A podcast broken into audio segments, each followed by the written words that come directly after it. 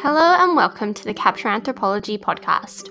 My name is Alanis, I'm your host, and you can find me at captureanthropology.com or at captureanthropology on Instagram.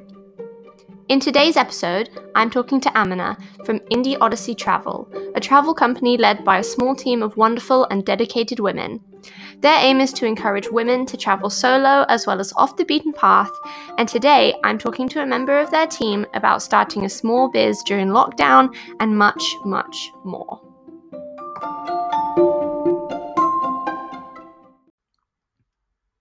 So, do you want to introduce yourself to all of our listeners? um, so my name's Amina, and I am the founder of Indie Odyssey.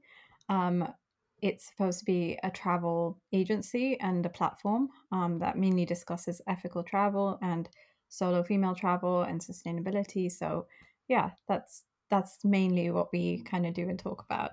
Um, not that we've been able to actually run any tours lately because you know small thing called a pandemic, but um, yeah, we're hoping to launch some when it's safe again. Brilliant. That is so exciting. Um, I have had plans to travel for quite a long time. Um, so I'm really excited to see how you guys um, get on when the pandemic is hopefully over at some point, or at least borders yeah. open, I guess. Um, but yeah, yeah, can you? It's hard because we don't actually know when that's going to happen. Mm. Oh, sorry. No, that's okay. Um, I assume that poses quite a lot of uh, challenges with trying to like set up the business and achieve what what you want to achieve with it.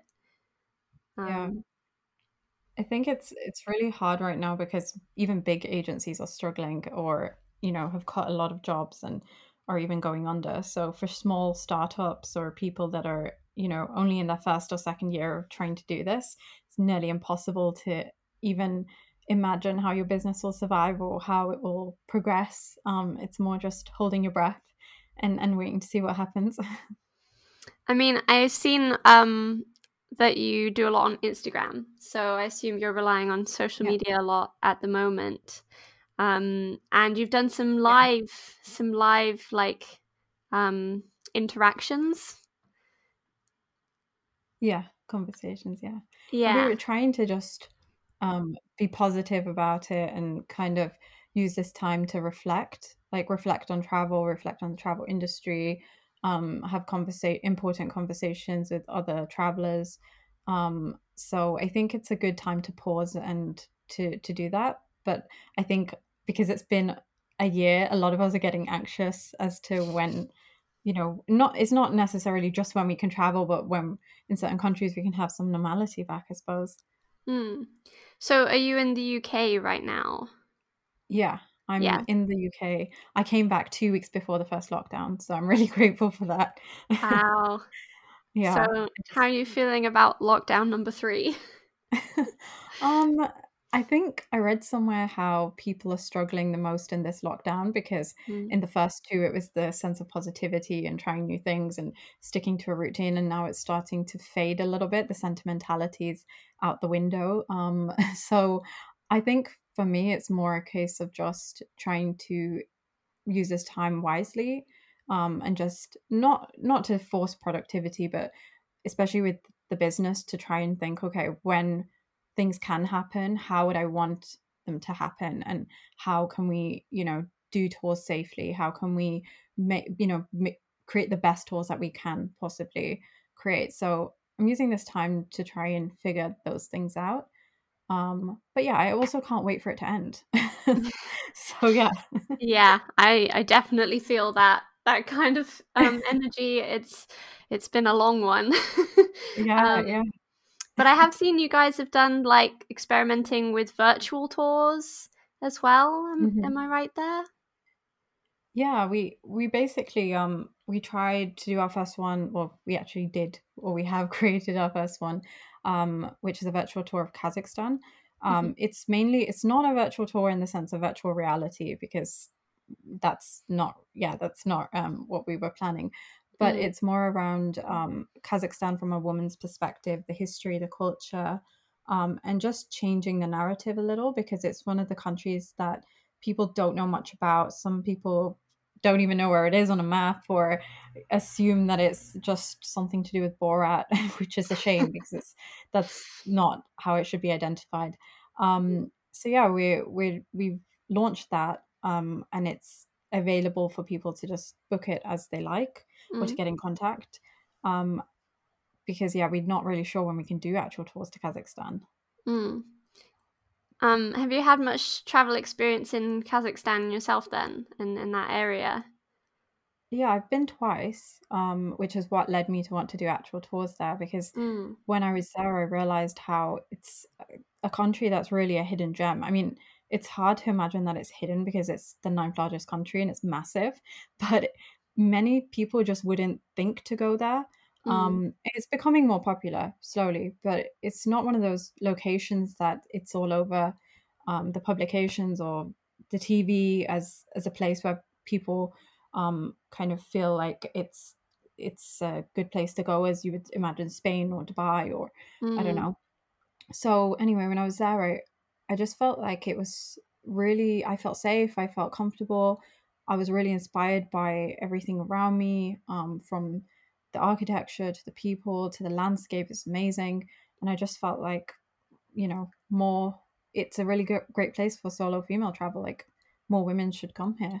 And that's what made me want to create the tour. Yeah that's really interesting. Um because i know like for me i think definitely growing up in britain there's kind of this um narrative around the middle east being quite unsafe generally for travelers let alone uh, solo female travelers. Um, so it's really yeah. interesting to see that you guys are trying to sort of open the doors there and, and change the narrative a lot. Yeah, I think um, it's just one of it's. I mean, we could probably talk for hours around why certain countries are stereotyped and more than others, and why mm. some countries are seen as a shining beacon um, when every country has its own problems and issues. But I think um, certain countries just have a bad reputation or stereotyped heavily um, just not and there isn't much reasoning behind it in the sense of statistically there's parts of the united states that are unsafer than parts of the middle east or central asia or you know southeast asia.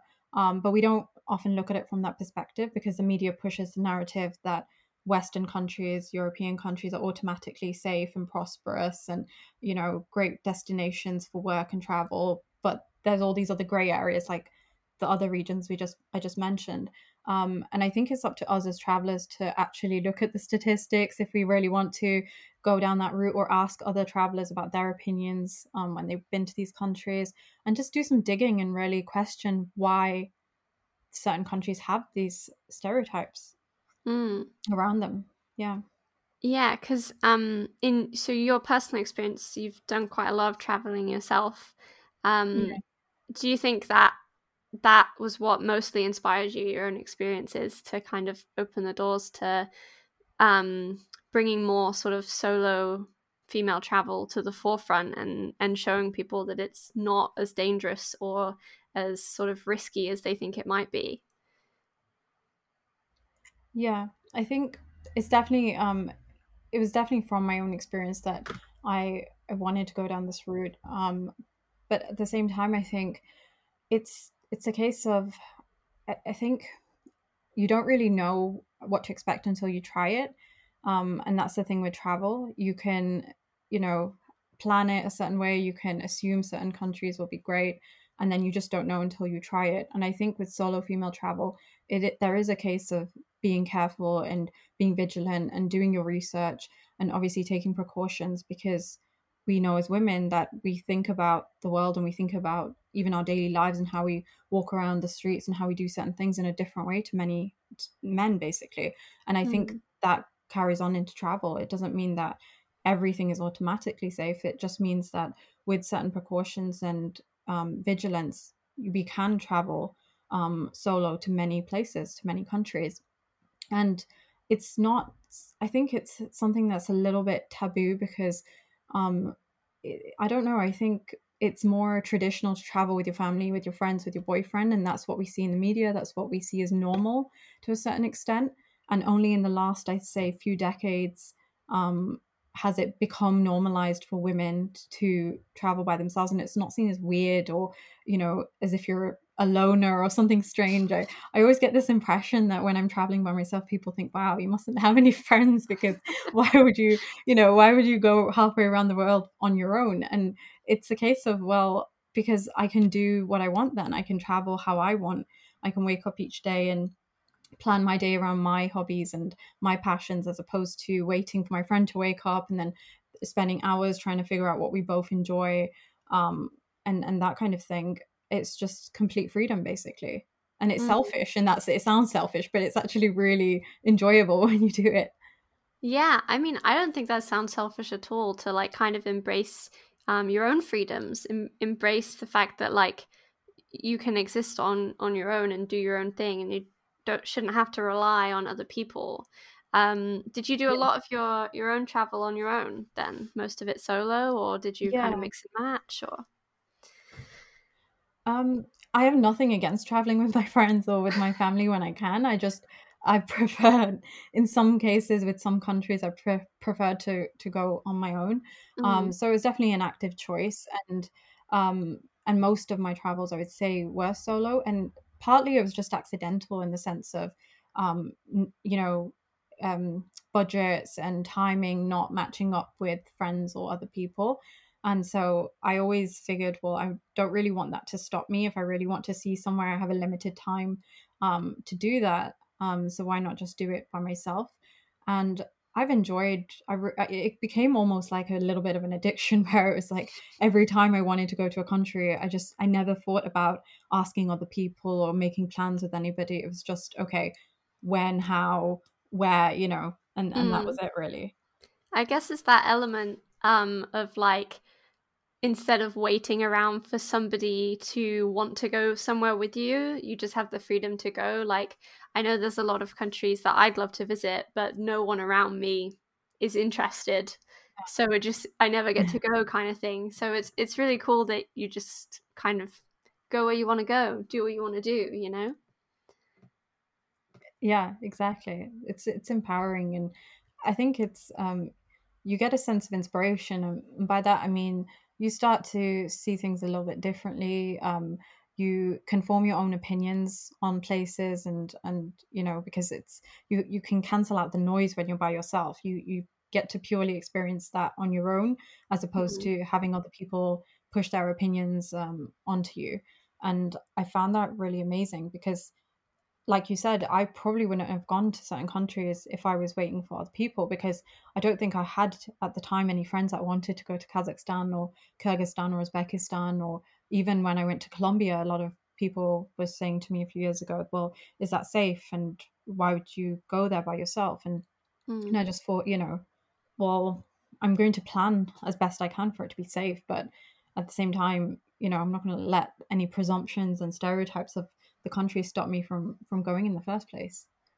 Did you have many situations on your on your various adventures where you did feel unsafe or maybe not unsafe but uncertain of of what was going on and kind of question it and then I guess it turned out to be fine or, or something bad happened and you had to deal with that? Yeah. Yeah, I mean I'm I try to be honest um when it when you know other female travelers or other women in general ask this question um, because I, I think especially on social media um, we glamorize travel. Um, you, you know even solo women that travel solo often glamorize it as something that's just you know absolutely safe. Nothing will ever happen to you so just do it. Um, i try to be more honest um, and admit certain times i've definitely felt unsafe certain times i've definitely felt like in imminent danger. Um, or I've had situations where um, I was in a position where, you know, it was scary. Um, and it, I just remember that, um, you know, it's not just down to the country that certain things happen because those same things happen could happen in the UK. Mm-hmm. And as a woman, I've had certain instances walking around London or you know going out in London where you know certain things have happened where I felt unsafe and I don't blame that on British society or on British men or you know it's or on Britain mm. as a country. Um, you know, we don't do that, do we? When we're walking no. around our own kind of country, we don't automatically get really um, you know we don't start to think like that so i just think why would you think like that in another country it's not all men it's not you know it's not the country as a whole um, and it's not obviously your fault if anything bad happens um, mm. so it's it's a case of just like i was saying vigilance and um, knowing and doing some research and knowing for example is it a place that maybe you shouldn't walk around at night? And it's horrible to admit but that is the case in a lot of places. Mm. um, or is it better to find um, a, you know like buddy up with somebody in order to go out?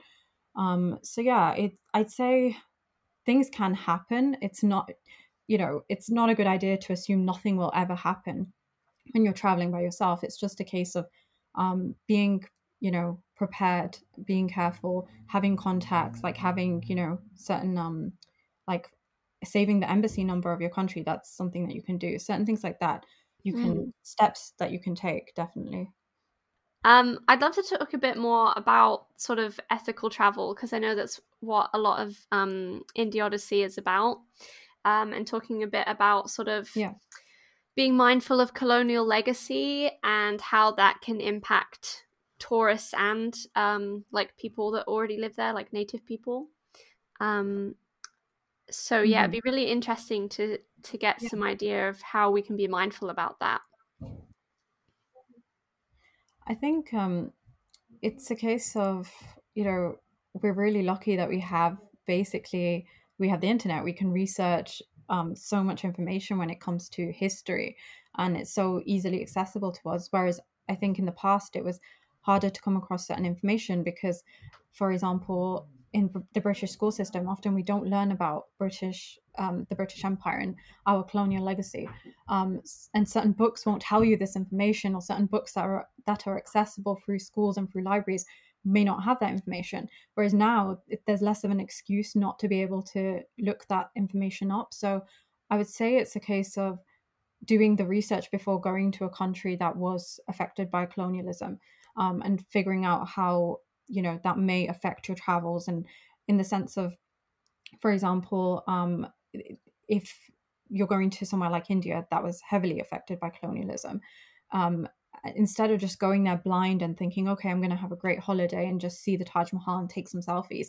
isn't it worth doing some reading and to mm-hmm. try and mm-hmm. understand um, you know certain aspects about the culture and the society um, and how it was affected by that legacy um, because I think a lot of that again it comes down to a lot of stereotypes are it basically exist um, after colonialism.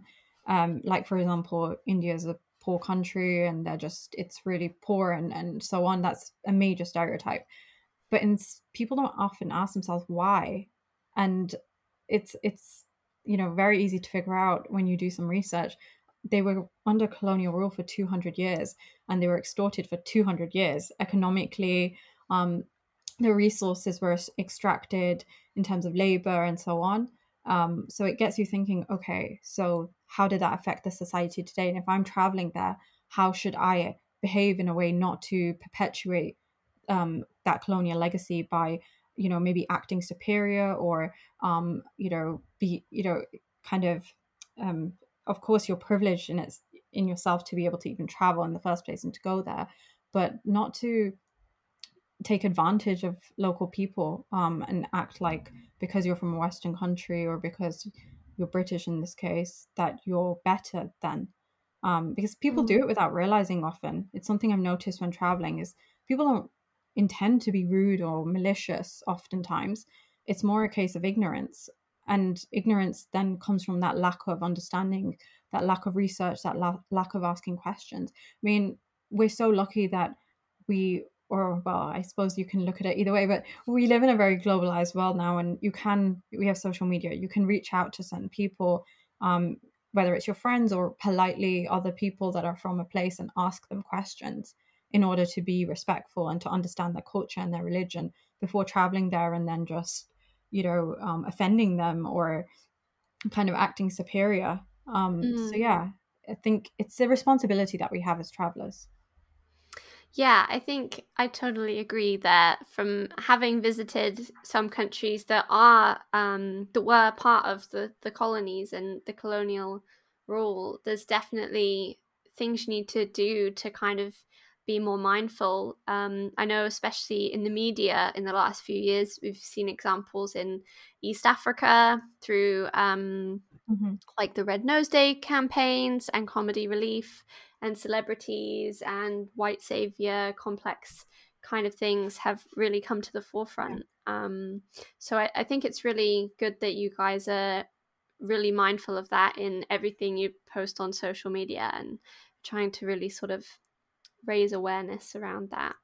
Um, I mean, we yeah. talked a little bit before we started recording about um, volunteerism, and I did want to know if you had any experiences in that and how how you feel about it maybe afterwards and and now that it's kind of more talked about it more talked about sorry um, and sort of going forward what are some things you might take away from it?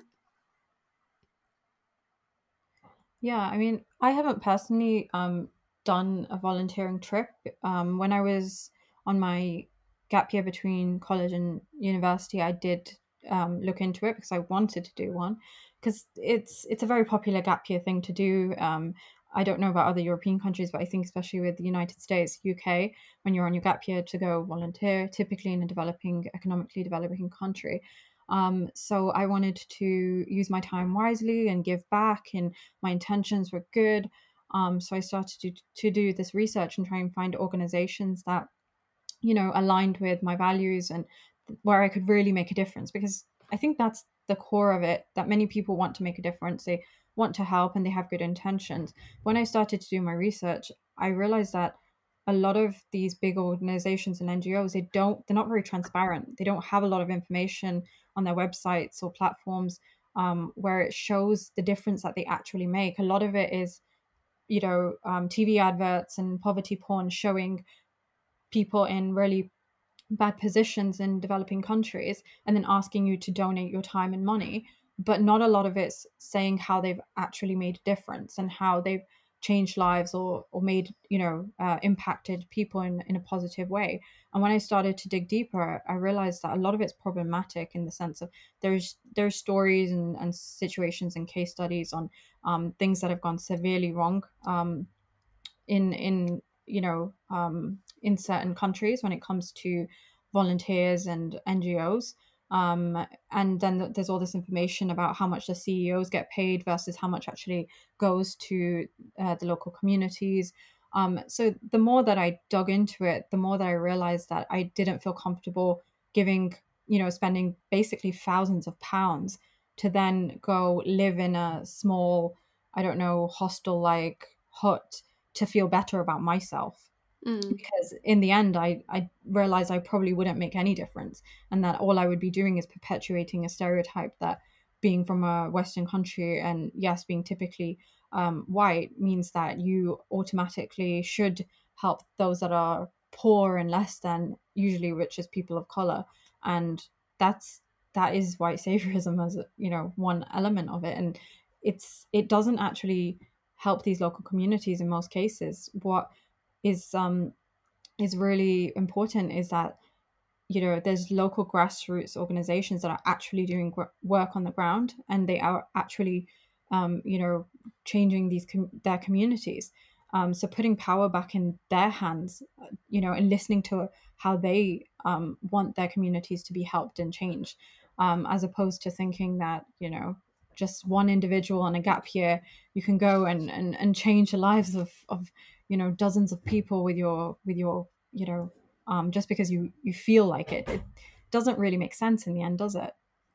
No i think you're right and it doesn't when you say it like that as well it, it doesn't sit right either. It doesn't it doesn't actually yeah. explain how it helps in any way there's i'm not saying that all ngos and all organizations are inherently bad or, or not actually um, putting the money into um, the right hands or you know actually changing lives but i think again that comes down to our responsibility to do that research and to try and find the statistics of that particular organization and maybe even ask their previous volunteers did you you know what did you see when you were there? Um, how were things handled? and so on and where does the money go i think those are really important questions um, to ask and then after that make a decision if it's actually does you know if it's um, if it is ethical to do that trip or not. Mm. Yeah, I think that's a really good point. Um, something that I'd kind of leading on from that like to talk about is um, diversity and diversity within the travel like communities. There's obviously quite a lot of them online, um, and how we can sort of engage with and embrace that sort of the diversity that we all keep talking about, but isn't necessarily happening. Yeah. Yeah, it's it seems a little bit elusive at times, doesn't it? I mean, it's it's really um I, I've seen a lot of companies and brands take on this label of of trying to be diverse and that they really are listening to everything that's happening and the conversations about you know um, Black Lives Matter and and and I think that was you know last year a lot of them put out um, statements and posts, but a lot again it's elusive. It's not a lot of them actually prove and show and are transparent about um, how they hire people in their offices, who you know who they hire, um, do they have any people of color in senior roles in management roles, and usually, oftentimes they don't, and if not, why? Why don't they? Um, and you know, they they don't really, yeah. They, I think, and with for example, certain brands, it's like they'll say they they care about diversity, but then when it comes to their supply chain, they're extorting and taking advantage of people of color in various countries um, fashion does that, travel does that. Um, so I think it's up to us to actually ask again, ask the questions and dissect. Is it is what they're saying just fluff? Is what they're saying just for the sake of trying to put a band-aid on the situation and appease people and say, you know, keep buying our products because actually, yeah, we do care. I mean, caring isn't enough and making statements isn't enough. So I think with travel, it's a case of um, getting more people to work in the travel industry that are from different backgrounds. Um, it's long been an industry around privilege and inaccessibility. And um, I worked in a travel agency myself, and I think that it's that often often travel agencies are not places where they're pretty diverse, um, especially not major ones. Um, and I think it's it's a case of those organizations looking at how they hire and who they hire.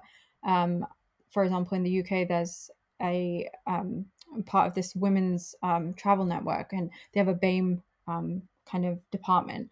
So mm. they do hmm. events and seminars. I mean, obviously not with the pandemic, but usually they run these kind of events, and they have women from the industry from different backgrounds, um, you know, discussing um, their jobs and why they want to get into the industry, and it encourages other women to then want to get into the industry. It's a multi-billion-dollar industry, so there's there's you. I mean, again before the pandemic there was a lot of opportunity and hopefully there will be again. Um, so i think that's one way we need to look at the issue of diversity in travel. And then when it comes to things like social media it's one thing to follow um, diverse influencers and and so on that travel but that in itself doesn't really change that much. I mean mm. i think it's great when other women then look at that person and then feel inspired to travel. Um, but then if that person you know with around influencer culture if that person is just you know kind of getting a lot of that stuff for free or as a um, to promote certain things and again that's not really accessible. Um it's more aspirational than inspirational.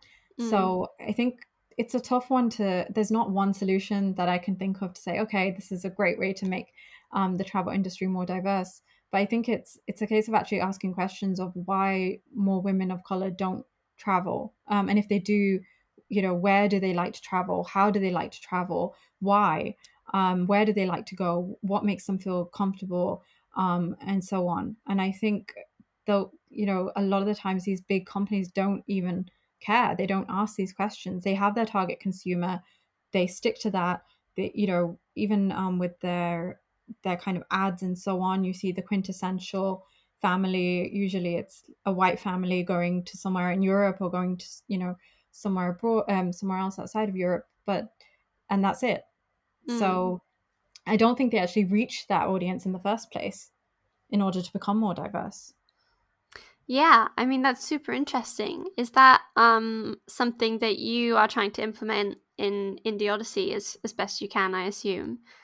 Yeah i mean i'm being a woman of color, it's automatic for me to to think um, from my lens of of you know these questions. Why and how and so on. But um, I can't speak for women of color. I mean, mm. of course, that's not possible. So um, yeah. I think something I wanted to do within Indie Odyssey is listen more. So listen to what other women are saying, listen to their issues, listen to what they want, um, and their their kind of worries when it comes to travel, um, the things that they want to do but maybe they don't really know how, or they're a bit too nervous and so on, um, and to take into account the cultural and um, yeah the cultural aspects because even though I grew up in the UK and there's other women of color that grow up in places like the UK or the US and so on.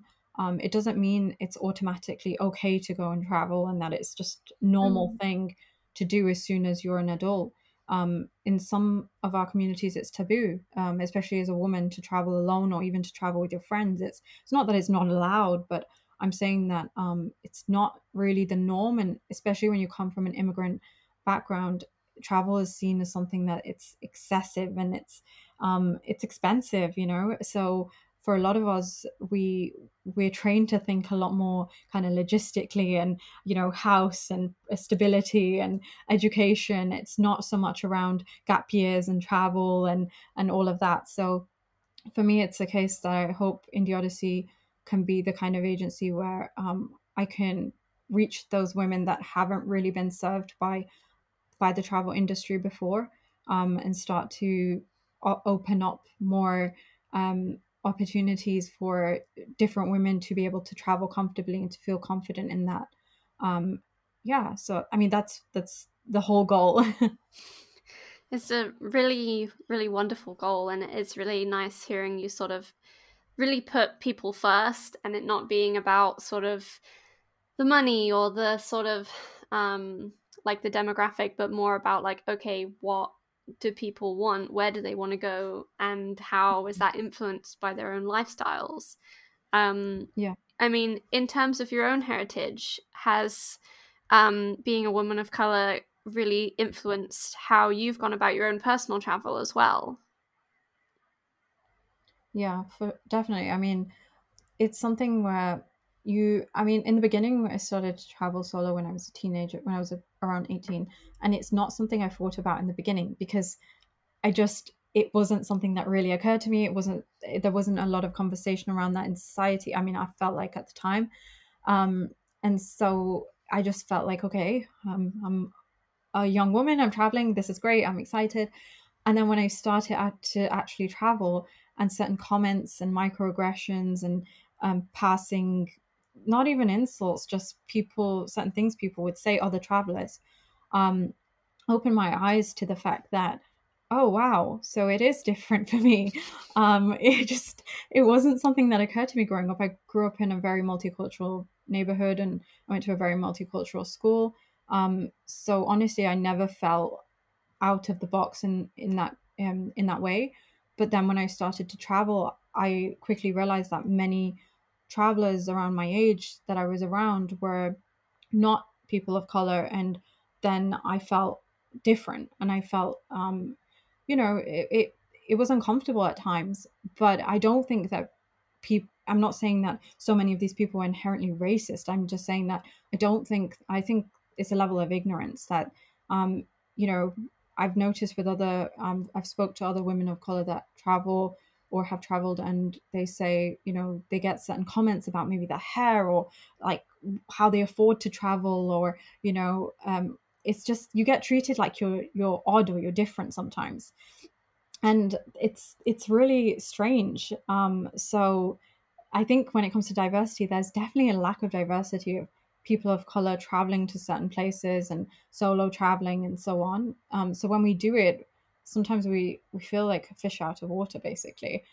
Um, so it it did affect me. As the years went on i started to understand okay um, you know you might get passing comments you might have these microaggressions but i'm not obviously going to let it stop me. It's just a case of handling it in a certain way and knowing that um, i don't need to talk to certain people then. If that's how they think and if that's um, how they they think they can talk to me or treat me, then I don't really need to spend my time with them. And again, that's the beauty of solo travel that you don't need to be in, you know, in conversations or in environments around people that you you don't want to be.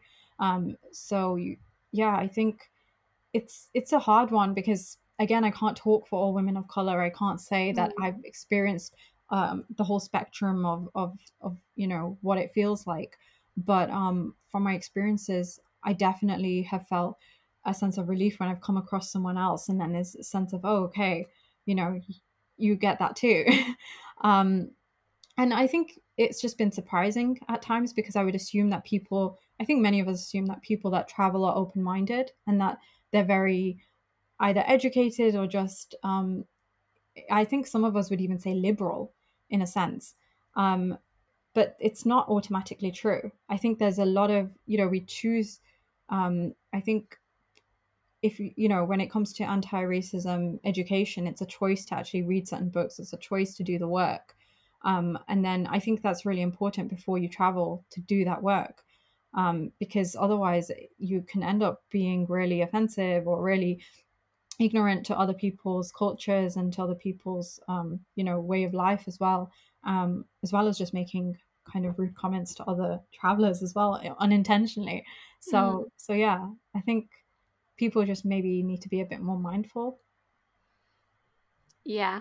Yeah i it's so interesting hearing your experiences and your opinions um, partly because they're different to my own but also because i'm hoping people listening will get a bit more of an insight to things that they may not have thought about. Um, yeah. Before we wrap things up i did want to ask if you have any recommendations of books or resources or videos i mean obviously there's your own website um, which is Indie Odyssey mm-hmm. Travel. Um, but other than that, if you had any suggestions that people could go and do further research or further reading or blah blah blah.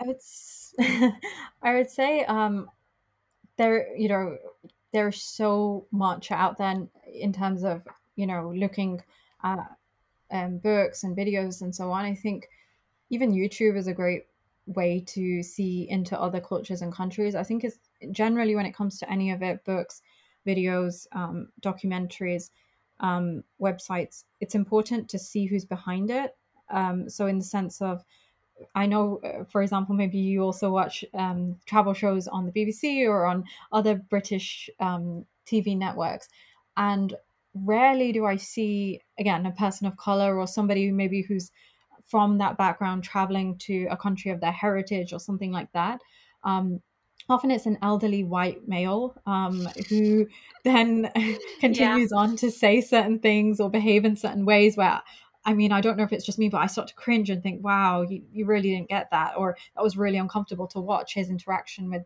a local person or with the local culture in general.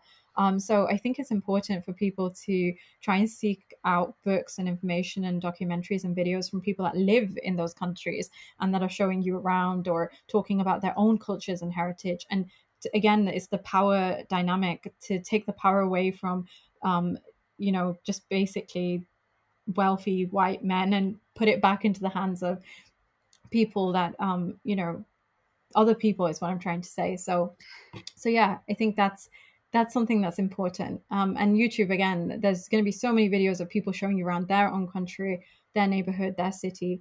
Um, so then you can see it from the inside and then ask yourself certain questions and um, not just do the research from a Western perspective, basically.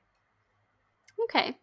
Well, those I agree are all great, great ways to find out more. Um, I'm personally a big fan of YouTube and books, but there's websites and Instagram accounts and all kinds of things. Yeah, so um, uh, just to wrap up, do you want to just say where people can find Indie Odyssey generally and and what they can find there?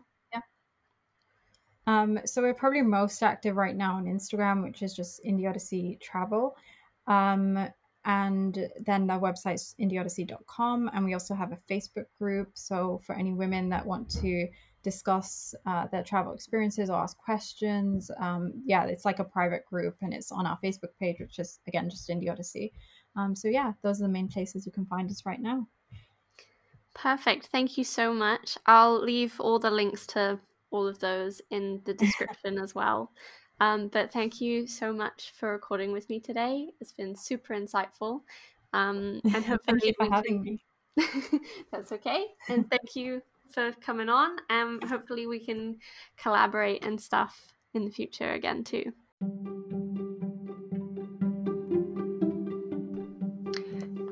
Thank you for listening to today's episode. I hope you found it insightful as well as entertaining, and if you would like to hear more then please subscribe and or follow Capture Anthropology on your preferred platforms. Also, if you're enjoying this free content, please consider heading over to my Ko-fi page, where donators and supporters will have access to exclusive behind the scenes content. All my love, Alanis.